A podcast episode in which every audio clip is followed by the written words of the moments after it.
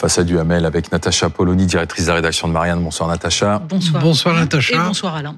Bonsoir Alain. Euh, on va revenir sur ce qui se passe autour de l'hommage rendu demain place Vendôme, l'hommage euh, de la nation à Robert Badinter, euh, l'ancien garde des Sceaux, l'ancien avocat, l'ancien président du Conseil constitutionnel. Il y a eu euh, déjà une minute de silence à l'Assemblée nationale, hommage qui a été rendu celui dont le discours a encore résonné euh, ces derniers jours après sa disparition lors de l'abolition de, la peine de mort. En, même temps, on apprenait que la famille de Robert Badinter ne souhaitait pas la présence d'élus du Rassemblement national et de la France insoumise, donc à l'hommage demain. Euh, première à prendre la parole, Madame Le Pen, Marine Le Pen, euh, à l'Assemblée nationale. Prenez acte. Non, il ne sera pas présent. La famille n'a pas souhaité que nous soyons présents et donc on ne va pas polémiquer avec la famille. Donc on ne sera pas présent, on respectera les vœux de la famille. Est-ce que vous comprenez cette décision? Pardon? Vous regrettez, j'imagine. Euh, mais je ne vais pas polémiquer. Nous sommes toujours, euh, nous participons toujours euh, aux, hommages nationaux, quelle que soit par ailleurs la personne à qui l'on rend hommage, et même lorsqu'il s'agit d'un adversaire politique. C'est le principe républicain qui le veut. Voilà, dont acte, nous n'irons pas, pas de polémique, c'est la famille euh, qui décide. Voilà ce que disait Marine Le Pen. Quelques minutes après, Jean-Luc Mélenchon tweetait euh, son, euh, sa colère presque, Badinter, un hommage national dont sont exclus une partie des Français n'est plus un hommage national. La République est une et indivisible. Il faisait donc part de sa colère, de son regret. Et dans la foulée, on apprenait que deux élus de la France insoumise iraient alors que la famille ne le souhaite pas, irait demain à l'hommage national. Éric Coquerel, qui est le président de la commission des finances, euh, Madame Caroline Fiat, qui est la vice-présidente de l'Assemblée nationale, explication de l'un des députés de la France insoumise, l'élu de Marseille, Sébastien Logu. Je pense que la République doit rester une et indivisible. Voilà ce que j'ai à vous dire. Et donc, du coup, les deux personnes qui ont des fonctions importantes au sein de l'Assemblée nationale se rendront à cet hommage national. Il y aura Éric Coquerel et Caroline Fiat, qui est la vice-présidente de l'Assemblée nationale, et Éric Coquerel, qui est donc le président de la Commission des finances. Qu'est-ce que vous en pensez, Alain? Bah, Je pense que la famille euh, euh, de Robert Badinter est tout à fait dans son droit. D'ailleurs, de toute façon, hein, Elisabeth Badinter est une très forte personnalité et euh, elle sait dire ce qu'elle a à dire. Cela dit, les choses entre le Rassemblement national et les insoumis sont pas absolument équivalentes.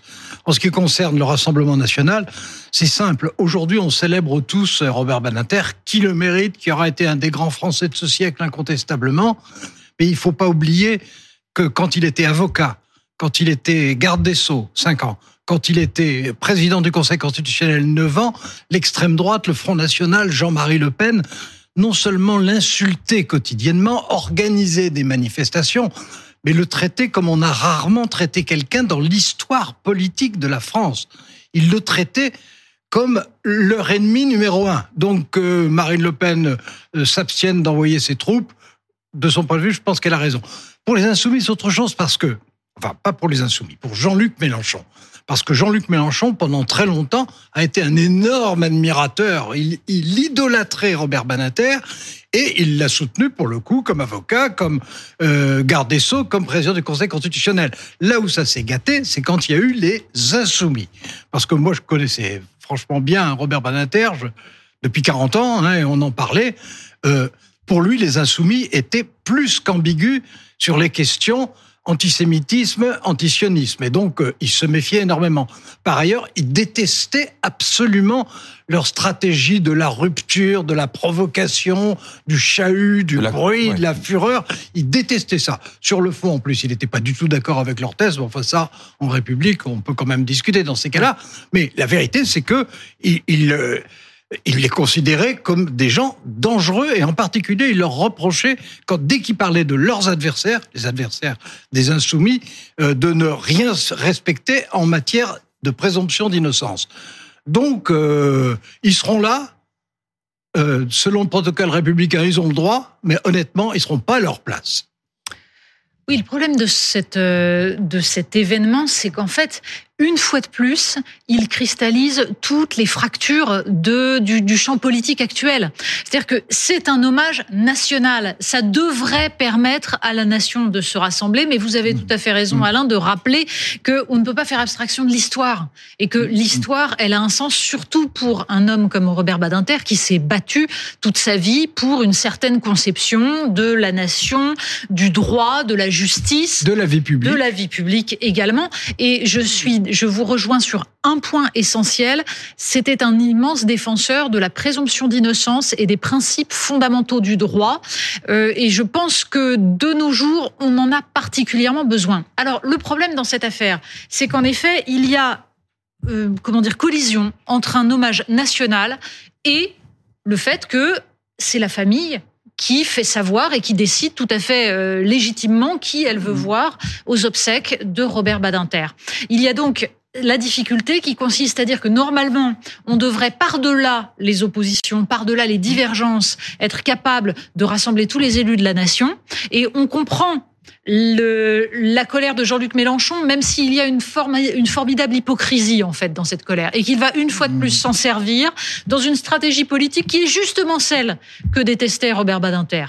Et on voit, hélas, deux façons de gérer ce problème-là et qui sont de plus en plus frappantes, c'est-à-dire un rassemblement national qui joue l'apaisement et le respect et des insoumis qui jouent la conflictualité. C'est on ne peut plus dommageable, je pense. Et je pense qu'il faudrait que, disons, il faudrait que l'ensemble de la nation se batte pour éviter de se retrouver dans ces situations-là. La stratégie des insoumis est mortifère et celle du Rassemblement national est hypocrite. On n'est pas parti dans cette direction. Non, parce que la France, malheureusement, euh, a toujours été une société fracturée depuis toujours, plus que d'autres. Euh, mais l'évolution euh, des dernières années, euh, c'est que c'est l'approfondissement des fractures et la multiplication des fractures. C'est-à-dire qu'il y a les fractures traditionnelles, bon, les fractures de classe, les fractures d'idéologie, les fractures de partis politiques, qui se sont quand même traduits par 15 régimes oui, mais... en, en, un siècle, ce qui prouve l'insatisfaction profonde des Français. Bon, mais au-delà de ça, on voit très bien qu'apparaissent en ce moment de nouvelles fractures. On le voit euh, à propos de l'écologie, et ce ne sont pas des petites fractures sur des petits problèmes. On le voit à propos de la situation internationale et par exemple de l'Ukraine ou de la question euh, du, du Moyen-Orient. Et, et, on, le voit, mais je dirais dans, dans la vie quotidienne, où on voit les oppositions, les fractures, les, les, les intolérances se multipliaient à propos de tout, quelquefois même de choses dérisoires. oui, mais justement, permettez que je revienne simplement sur l'hommage à Robert Badinter et la décision des Insoumis. Vous avez souligné, d'ailleurs tous les deux et surtout vous, Alain, euh, l'admiration que Jean-Luc Mélenchon pouvait avoir pour euh, Robert Badinter. Là, la famille prend la décision hmm de ne pas inviter les, les, les Insoumis. Mais pourquoi n'y a-t-il pas ce respect justement à un moment euh, de, de communion, de deuil.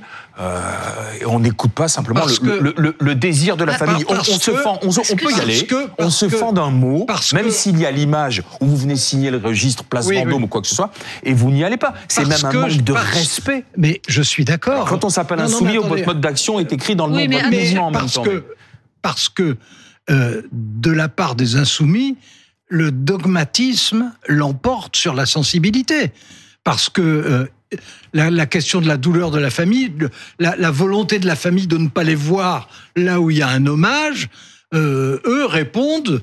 Euh, le protocole républicain fait qu'on a le droit d'être là, même si ça ne leur plaît pas, on y va quand même. Comme ils l'ont fait je, je, pense, je pense, oui, oui, absolument. Mais, c'est J'allais dire c'est pire, non, c'est pas pire. Ça pose, tout, pire. ça pose tout de même un problème qui est la nature même d'un hommage républicain. C'est-à-dire qu'un hommage républicain, ce n'est pas un enterrement privé. C'est en effet la nation rassemblée qui décide de célébrer un homme. Et qui est, organisé, et qui est organisé par qui Faut-il exclure qui est organisé par, par la République, qui est organisé par, par le représentant de, de, la nation, qui est le président de la République. Ce n'est pas la famille qui organise cela. Donc, c'est censé justement rassembler l'ensemble de la nation. Est-ce qu'il s'agit de dire qu'une part des députés, des élus de la nation ne font pas partie de la nation? C'est très problématique. Et encore une fois, je comprends parfaitement la position d'Elisabeth Badinter. Elle est légitime dans ce qu'a été la vie de Robert Badinter, de ses, ses idées, mais c'est le statut même de, ce, de Alors, cette cérémonie famille n'a pas- n'a qui rien à pose dire. problème. Non, La- non, non, la famille. Bah n'a- oui, mais si j'écoute la famille Natacha, n'a pas- c'est pas un, enti- Non, un- c'est non, pas un non, mais- enterrement privé. Non, donc, mais euh, là, bah, non, là, là c'est oui. pas un enterrement de toute façon. Donc la famille n'avait C'est- pas à c'est dire, une voilà qui peut venir, voilà qui n'a pas à venir. Mais non, il y a un protocole républicain. Euh, en, en plus, on, on sait très bien que euh, le, le mémoriel en France est développé comme dans très peu d'autres pays à ce point. Et moi, j'ai toujours pensé que si on attachait tellement d'importance aux obsèques nationales et aux moments de réconciliation, c'est justement parce qu'on était plus divisé dans la vie réelle. Comme si au moment de la disparition de quelqu'un par principe éminent, puisqu'on organise un, Hmm. un- un hommage national, comme si à, à cette occasion, on, on feignait d'être tous unis, de respecter tous les mêmes règles.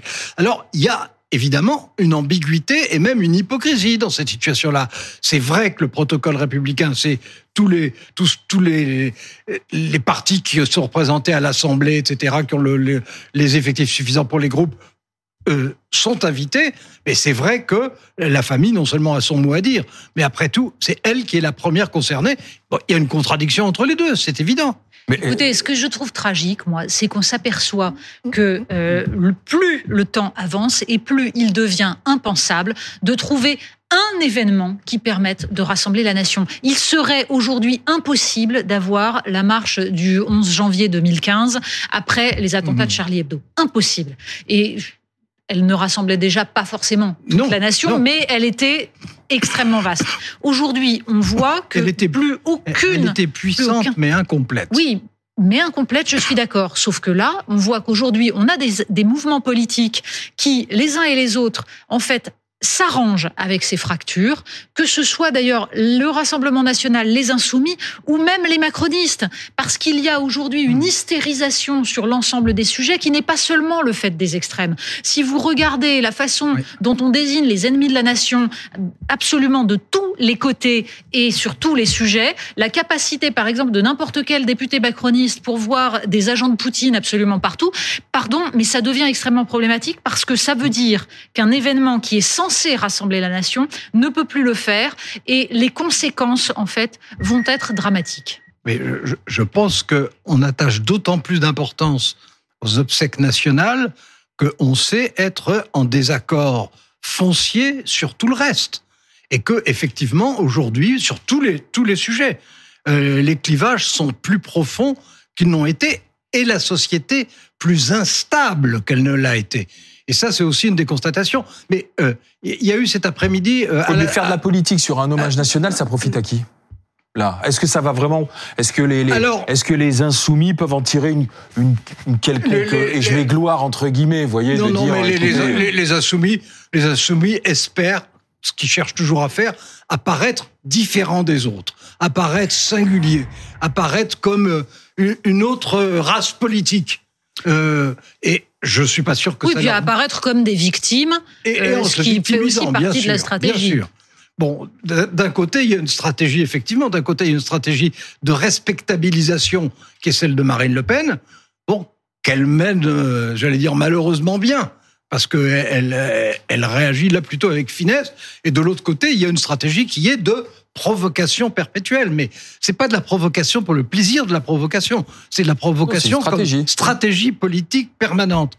Et il y a eu cet après-midi euh, à l'Assemblée une passe d'armes euh, entre euh, Gabriel Attal et le- la, présidente ou la représentante enfin d'écologistes et Madame qui- Tourdelier. qui non qui portait exactement sur ce sujet. C'est-à-dire euh, on reprochait à Gabriel Attal de se préparer à faire adopter des lois avec en fait l'appui des républicains et du Rassemblement national. Et il répliquait euh, et vous euh, quand vous déposez une motion de censure ou une motion de rejet, Mais- quelles sont les voix que vous attendez? Et je dirais que des deux côtés, il y a un mélange d'hypocrisie et, et- et de conflictualité. Et que des Oui. deux côtés, c'est encore là un, un danger supplémentaire. Oui, mais la mécanique du macronisme, pardon, elle consiste à exclure les deux bords, la fameuse, les, les deux bords de l'omelette, hein, comme disait Alain Juppé, de les exclure du champ républicain, tout en expliquant Alors- ensuite que c'est scandaleux de- qu'ils viennent alors- cliver. euh, alors C'est tout de même extrêmement oui, dangereux. vous, vous, a- vous auriez eu tout à fait raison euh, de dire ça euh, en 2023. En 2024, je pense que les choses ont évolué. Mais elles a- réévolueront après, Alain, a- puisque attendez, regardez. att- Attendez, je- attendez, vous- je, finis- mon petit Oui, mais vous faites allusion au Rassemblement national. Non, non, pas Mais- simplement, pas simplement. Euh, L'idée, c'est de dire, l'idée, c'est de dire, il doit pouvoir y avoir au Parlement euh, un débat avec tout le monde parce que tout parti politique représenté par un groupe représente un nombre très important de Français à qui on ne peut pas retirer le droit d'être représenté et de participer normalement aux institutions parlementaires et aux débats parlementaires. Mais ça ne doit pas, et c'est d'ailleurs ce qui s'est dit cet après-midi, empêcher la bagarre contre ses adversaires. Et de ce point de vue, Ça- là, là, là où je concède tout à fait qu'il y a une évolution, parce que c'est la réalité, donc il faut pas le dire le contraire.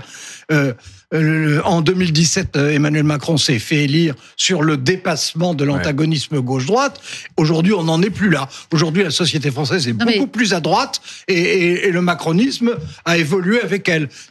Il- Parce qu'il devrait faire et- réfléchir Jean-Luc Mélenchon, quand même. Emmanuel- Oui, mais Alain, oui, mais Emmanuel la- Macron, Emmanuel Macron voulait faire évoluer la société et dans la réalité, c'est la société qui l'a fait la, évoluer. la démocratie, c'est du conflit civilisé. Ça nécessite en effet qu'on ne soit pas forcément d'accord. Le drame initial du macronisme et en général de ce centrisme autoritaire, c'est d'expliquer qu'il n'y a pas de dialogue possible avec les autres et de repousser toutes les oppositions dans les ça. deux franges. Et c'est à géométrie variable, puisque on se souvient tous de la campagne de 2022, ou plutôt de cette espèce d'absence de Oui, campagne, ça, oui. avec toute une, toute une phase où le Rassemblement national était euh, à peu près accepté et les insoumis diabolisés. Entre les deux tours, hop, ça y est, les insoumis deviennent fréquentables, on leur fait des appels du pied et c'est le Rassemblement national qui rappelle les, plus, les heures les plus, sombres de, de- les plus sombres de notre histoire et rebelote dans l'autre sens pour les législatives.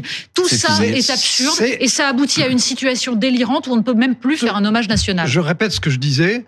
Euh, Emmanuel Macron voulait changer la société française, la société politique et ses règles, et c'est la société française, ses règles et la société politique qui l'ont changé. Merci Alain Duhamel, merci Natacha Polony, directrice de la rédaction de Marianne. Merci d'avoir été avec nous.